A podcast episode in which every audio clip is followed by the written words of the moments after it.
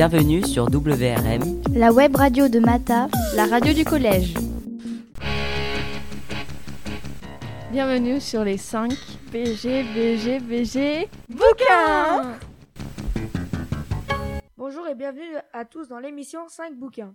Les personnes qui sont autour de la table aujourd'hui sont Lenny, Clarence et Axel. La bande dessinée que nous allons vous présenter est Julio Popper, le dernier roi de Terre de Feu, par Matt et Cheminot, édité par Rue de Sèvres. Et maintenant, nous retrouvons Lenny qui va nous parler du livre. La BD est sortie en 2016. Le livre parle d'un chercheur d'or qui s'appelle Julio Popper. L'histoire se passe en Amérique du Sud, en Argentine. C'est le début de la ruée vers l'or et tout le monde veut sa part de butin. De fait, Julio Popper va avoir beaucoup d'alliés et beaucoup d'ennemis. Il va construire plein de machines pour récupérer plus d'or et plus vite. Mais il va devoir faire face à de nombreux problèmes.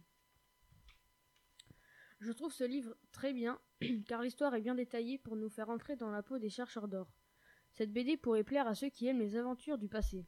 Quant à moi, je trouve ce livre très passionnant et très intéressant, et maintenant je vais vous lire un court résumé. Julio Popper et son frère et sa troupe cherchent de l'or à la main, mais le rendement est trop faible pour pouvoir vivre. Les chercheurs inventent donc une machine pour augmenter leurs chances d'avoir plus d'or et vont la mettre en route. Maintenant, nous allons vous lire un extrait du livre. La machine est prête à fonctionner, Don Julio. Cette fois, il faut que cela marche, sinon nos amis de Buenos Aires douteront. Il y a de l'or ici, je le sens, je le sais, beaucoup d'or. C'est pour cela que j'ai pris ces 2500 hectares en concession. Je leur montrerai qu'il y a plus d'or ici qu'au Cap des Vierges. Et je dois admettre que cette machine, actionnée par la force de la mer et des marées, est, d'une conception remarquable, Don Julio. Qui dit que les études ne servent à rien? Nous sommes ingénieurs, pas comme tous ces pauvres bougres qui s'enchinent avec leur chaya à laver des sables qui n'ont plus rien donné depuis longtemps. La mer monte, c'est le moment. Allons-y. La marée rentre dans la machine, puis elle se fait laver par de l'eau propre, et la, et la troupe de Julio Popper voit de l'or. De l'or, Don Julio. Il y a de l'or, comme vous le disiez.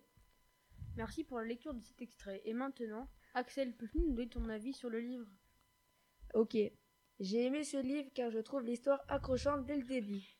Lorsque j'ai commencé à lire l'histoire, je n'ai jamais pu m'arrêter. Et maintenant, nous retrouvons Clarence qui va nous présenter un des personnages du livre.